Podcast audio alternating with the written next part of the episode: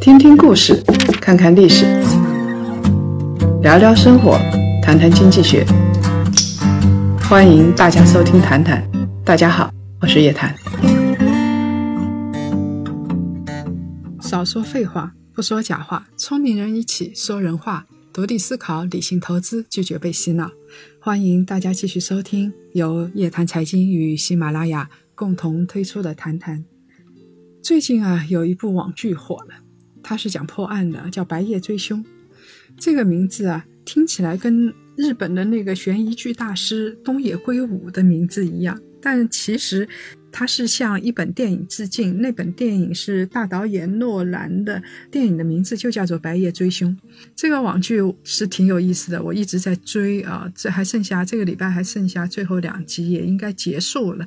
当然，我这个不能作为一个标准，因为我是只要破案的都看啊。他这本网剧啊，没有小鲜肉，没有流量小花，没有那么多滥情，不是全天下的人都爱上女主啊，呃，绝对没有这那样的烂剧。但是呢，照样很烧脑，很好看。豆瓣的评分九点一，这在国产剧里边是相当相当高的了。话说回来啊，这里边很多女人都是整容脸，这个确实有点问题，而且她还没有达到美剧那种神剧的标准。我我美剧里边看的 CSI 或者是心理犯罪，那个都特别好看。我当然我希望《白夜追凶》也能够第二部、第三部这么拍下去啊，尤其是这里边那个主角啊，潘粤明，哎，这是真的翻身了。圈了很多很多粉丝，他在影片里边演孪生兄弟，而且呢还要演扮演哥哥的弟弟和扮演弟弟的哥哥，相当于一个人演了四个角色，他真的很出彩呀！所以潘粤明真的是咸鱼翻身，祝贺祝贺啊！他是时隔五年又回到了我们的视野当中，当年是奶油小生，我记得我看。当时有一本片子叫，也是经典的电视剧，叫《贫嘴张大民的幸福生活》。那里边他有一个出演，演一个演一个军队里边的医生，那是挺帅的。但是呢，当年是奶油小生，现在确实已经是拿着一个保温杯的中年大叔了啊！而且提到潘粤明，大家就会提到他和董洁的那段。不得不提的婚姻呢？当年两个人在一起的时候，真的是金童玉女，有颜有演技，呃，两个人都是实力明星。但是很可惜，没过几年，离婚的闹剧弄得他们两败俱伤。现在很多人提起潘粤明，还是那张照片，就是他在澳门赌场的那张照片。但是事实上，他并好像。他并不是一个赌鬼，但是很多人的印象难以磨灭。而提到董洁呢，那就更加了，就是出轨王大治。我们先不管这两件事情是真是假，但是通过离婚互揭伤疤，这两人都被贴上了一个很糟糕的标签。其实今天我们要来说一说，两个人如果真的没感情了，要分手了，成本最低的分手方式到底是什么？如果两个人吃相很难看，恐怕他的离婚成本会居高不下。在二零一二年十月份的时候啊，微博上突然有人爆料了，说是董洁和潘粤明已经分手，起因呢就是董洁出轨。随后，董洁和潘粤明就开始。互撕了，当然，董洁一方是撕的非常厉害，那就是离婚大战啊，你来我往。尤其是董洁一方，一开始出了很多很多的通告，把潘粤明说的像一个魔鬼一样。他说潘粤明嗜赌成性，粗暴无礼，自己呢没有出轨行为。但是潘粤明当然是否认了，他还起诉了当时董洁的经纪人。这个事情是以经纪人的败诉来了结的，说明潘粤明没有这种事情。在董洁的声明里边，它充满了一个女人的脆弱和坚强，当然也有很多的无奈；而在潘粤明的声明里边，充满了男人的难堪和愤怒。所以当时整个八卦界就被这件事情刷屏。一开始的舆论大都是站在董洁这一方的，但是一直到捉尾爆料，爆出了董洁和王大治的接吻照，天平就开始慢慢的倾向了潘粤明。二零一四年的时候，法院宣判经纪人对潘粤明是构成了诽谤，造成了名誉权侵害。潘粤明是胜诉，按理来说应该尘埃落定了吧？天知道，没有啊！当年的吃瓜群众早就不在了，并且对潘粤明当时的事业造成的损害几乎是泰山压顶式，无法弥补。我记得当时潘粤明。基本上没有工作，而且也没有人去宣传他，啊，非常的惨。他当时有媒体的、有杂志的人说，潘粤明的宣传方还找到他们试图宣传，不是到万不得已不会去找一些一份陌生的杂志，而且并不是娱乐界的杂志，他他去宣传。那当然了，董洁他也好不到哪儿去，出来之后那个脸。跟以前冷清秋的时代真是不一样，胶原蛋白没了，嘴部有点突出，啊，看起来稍微有点尖刻，而且呢，我们也看到他很消瘦，很憔悴。中间有两年也没有接工作，此后呢，两个人陆陆续续接了一些电视剧，但是也没有泛起多少水花，两个人都已经不复当年了。看着这两个人的这五年。真是想说一句，何苦呢？何必呢？其实两个人，如果说明明已经分开，同意离婚止损，那这个时候最好的办法是安安静静的签署离婚协议，把财产啊、孩子啊分割清楚。当然，这个时候中间有个事情，就突然有人爆料说是董洁出轨。这个就让董洁一方很慌张，他就要甩声明，要甩锅嘛。但是这样做真的有用吗？要知道，这样做了之后，事实上是让吃瓜的那些人看了一出好戏。你想摆脱婚姻过错方这一方的印象，你靠甩锅是没有用的。最好的办法是跟对方达成协议，给自己一个台阶。也给对方一个台阶。潘粤明的声明里边当然没有直接提妻子的出轨，也没有谴责妻子，但是他字里行间透露出来的那种无奈，以及一些暗示意。后来王大治的事情发生之后，大家也觉得他确实是有一些暗示。但是不管暗示明示，事情都发生，你双方互相指责，因为。本来是一件私人的事情，是一个家庭里边的事情，双方互相指责，双方的粉丝就卷进去，然后有很多吃瓜群众，就像名侦探柯南一样，不断的去推敲那些细节，来判断当时到底是怎么一回事，是男的做了什么，女的做了什么，结果所有的隐私全部被曝光了，所有的细节全部在光天化日之下，两个人都被推入了深渊。两个人，这两个人的离婚成本真的是太高了，婚姻没了，事业陷入低谷，董洁清纯玉女的人设崩塌，精神不振，并且遭受舆论的抨击。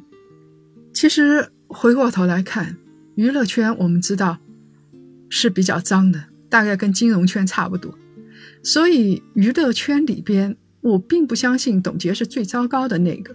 啊，他是一个公交车，我不相信。但是其他人有可能真的是公交车，没有人去说他。但是因为董洁和潘粤明离婚的事情，董洁反而背上了出轨的标签，一辈子都洗不掉，这是很不公平。但是这又是谁造成的呢？是谁让你们在离婚的时候这么轰轰烈烈的，这么要把对方置于死地的呢？潘粤明有一段时间是没有工作的，啊，然后去演了话剧。我相信他那个时候真的是非常非常的消沉。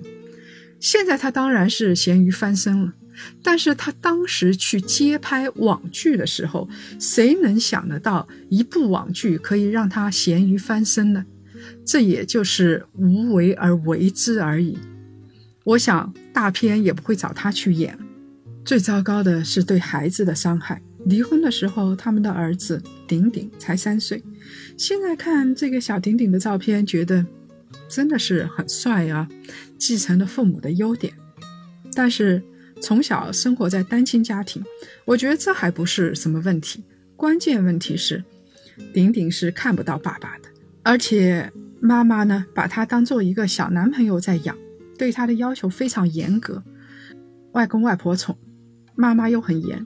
这样的孩子从小会缺乏安全感。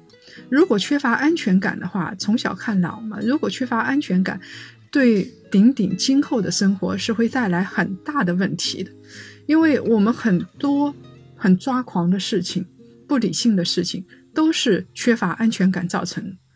所以从这个角度来说的话，董洁现在这样子，我相信她小时候也不是一个太有安全感的人。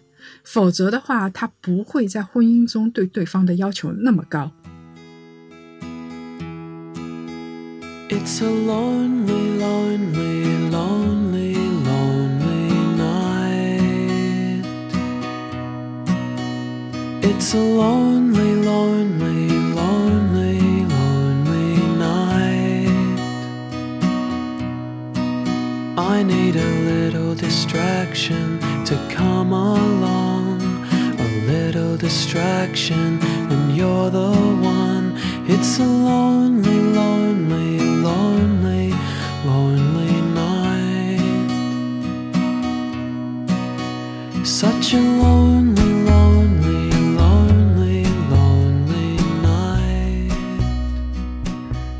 情来的时候，就像野火一样不可收拾；去的时候，也像野火一样，成为一对冤家。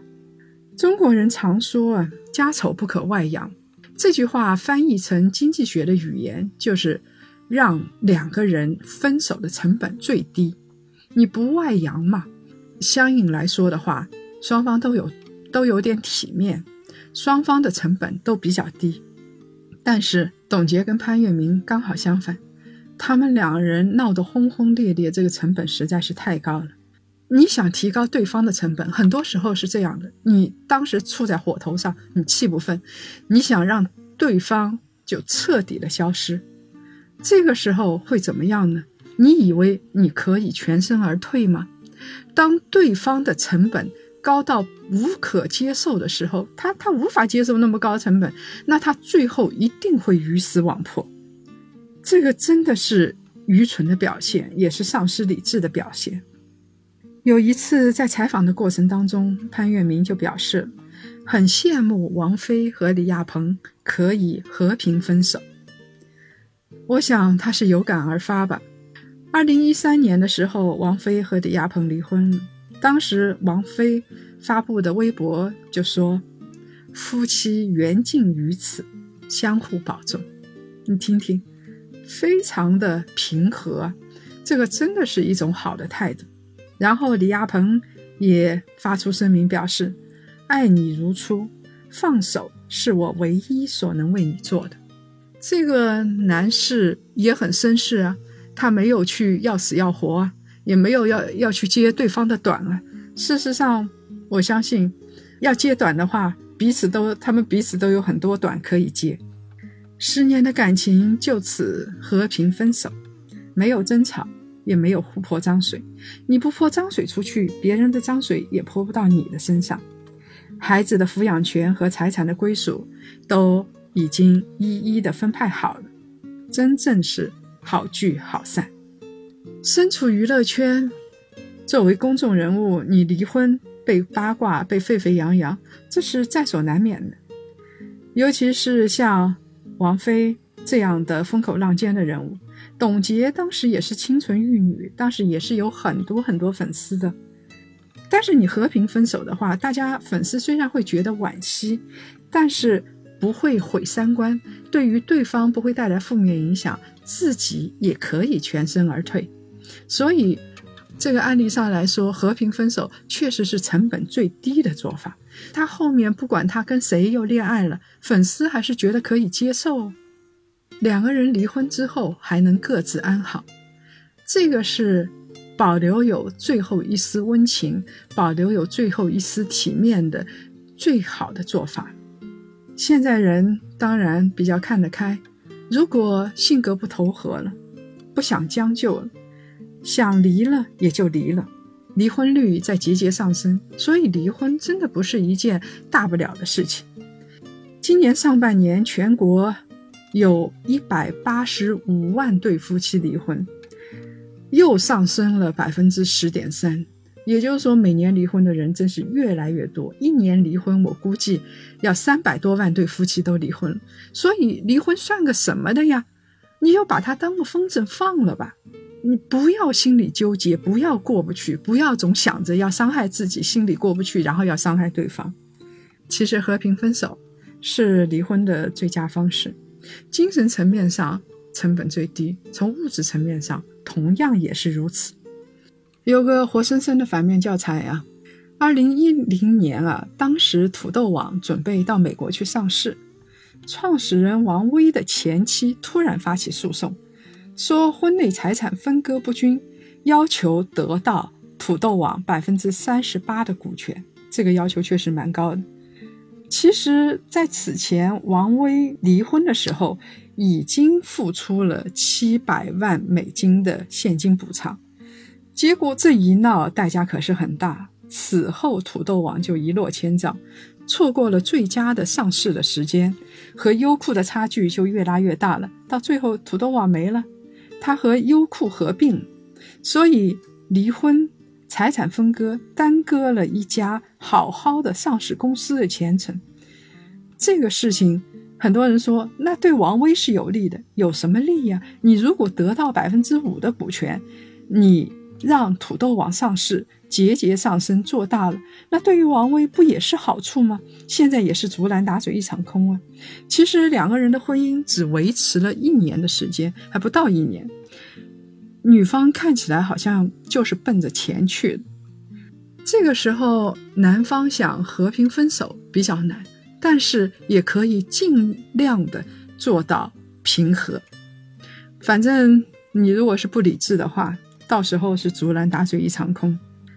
公众人物总是如此。当时贾静雯离婚了之后，争夺孩子，也这个闹剧也持续了一年多，和前夫互揭老底，甚至把床上的事情都拿出来说。想想实在是有点不可思议，这到底是打对方的脸，还是自己打自己的脸？尤其是像董洁和潘粤明这件事情，都离婚已经五年了。还时不时的要牵扯出来，最好是根本不提对方。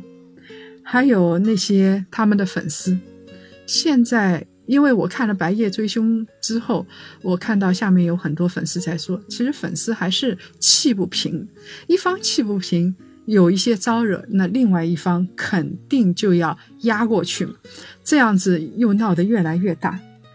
你们这些粉丝，如果真的是为了自己的 idol 好，就不要给他们再拉仇恨，让他们在感情上平静一点。你想想看，你粉丝吵得这么带劲，要知道这个男的、这个女的毕竟结过婚，毕竟是一个孩子的爹妈，怎么蠢到这种程度啊？你吵了之后，对你的 idol 影响不好，不知道娱乐圈有多少人在捂着嘴笑。和平分手真的是一件挺幸运的事情，不用剑拔弩张，不用反目成仇，也不用对峙公堂。普通人家里吵一吵也没有什么钱，吵一吵最多里弄里边、胡同里边大家看个笑话也就是。但是你如果一个公众人物非要像琼瑶剧这么狗血，然后是各种方式，又是自杀，又是闹法院。这个在闹什么啊？琼瑶的言情剧这是很很狗血的。你多看言情剧，言情剧看的太多，对感情抱有不切实际幻想的人，这样的人恐怕脑袋都不太好，智商都不太高。其实琼瑶的言情剧，我们应该把它当做反面教材，我们能避免就尽量避免。那个戏里边那些人是怎么闹的，我们就尽量不那么闹。折腾一圈，劳民伤财，其实殊途同归，还不是两个人离婚分手了事吗？离婚过程中所有的负面情绪，所有的物质都是损失。当然了，有人说我在婚姻中就是吃了亏了，其对方就是对不起我，对方是过错方，那我怎么办？我是不是要大闹？这个时候，从经济学上来说，博弈论来说，最好的方式是你衡量一下自己，自己你是不是能够一棍子打死对方？能够得到更多的赔偿。如果你的能力很低，你真的打不死对方，还是不要举起手中的棍子比较好。好聚好散，有时候是要止损的。你比如说，你给对方赔偿了五十万，很多人说，那我亏了，我我赔偿他五十万，我不是有五十万元的损失吗？那我不离婚，这个真的是很傻呀。就像投资股票一样，你买一个股被深套了，你还不解套，还不割，然后等着他套你一辈子。婚姻可是要套一辈子的事情，你有付出了五十万的补偿，对方好好的跟你分手，那对于你来说，止损成本就到此为止，五十万成本结束。就没有那么多事儿了。你如果今天不付出这笔钱，以后你会付出五百万。所以，我想土豆网的事情也可以这么来说吧。我们刚才一直是从经济学上来说，其实从感情上来说，双方毕竟爱过，毕竟结过婚，毕竟在一张桌子上吃了几年饭，所以呢，能给予的最大的温暖。就是在力所能及的范围内，减少对方的痛苦，也给自己留一点尊严。好了，这期节目呢就到这儿。这一次啊，我们以色列价值投资之旅完美落幕了。这次活动的成员呢将会组成一个投资小分队，大家会时常联系，一起看项目，一起做投资。希望有这方面爱好的朋友一起加入进来。这次没能跟我们一起畅游以色列的，不要心急。以后我们每一季都会推出一期投资之行，我们的足迹会遍布全球，尤其是高科技的地方。继续来分享两位朋友的留言。名叫云雾聊金桥的朋友说：“撩妹子其实跟什么男是没有关系的。当然了，有些行业、有些职位。”啊，接触的妹子比较多，他会占据一定的优势，权力优先嘛。其实他说，女人也是乐意被撩的。呃，这个话怎么说呢？女人乐意被撩，关键问题是你的尺度在什么地方。如果说你的尺度把握不好的话，这个撩就不是撩了，那可就是性骚扰。所以又要尊重对方啊，又要。关系非常的好，然后都得到乐趣，这也不是一件容易的事情。另外一位朋友叫徐志远，他说这两个行业啊都是机会太多。这两个行业，我们上一期指的是金融行业和 IT 行业。他说机会太多，诱惑太多，出差太多，很容易就出现不可预测的故事。本质上还是有钱好把妹，因为这两个行业都是高薪啊。如果矿工、泥瓦工也有这么高的工资，一样排名靠前。呃，矿工、泥瓦工，起码从现在的泥瓦工来说，呃，他每一工要三百块钱、四百块钱，工资也不算低。但是撩妹的概率很低，我觉得，呃，除了钱之外，大概还跟别的东西有一定的关系。我好像看过一个统计数据。真正撩妹撩的最多的那批人，还不是钱最多的人，而是撩妹的技巧最高的人。呃，这个跟钱，你不能没有钱，但是钱最多的人，一定不是撩妹最多的人。如果各位想了解更多财经经济类资讯，请搜索拼音谈财经，或者呢关注公众号夜谈财经。下周五下午五点，老时间、老地方，我们不见不散。Such a lonely,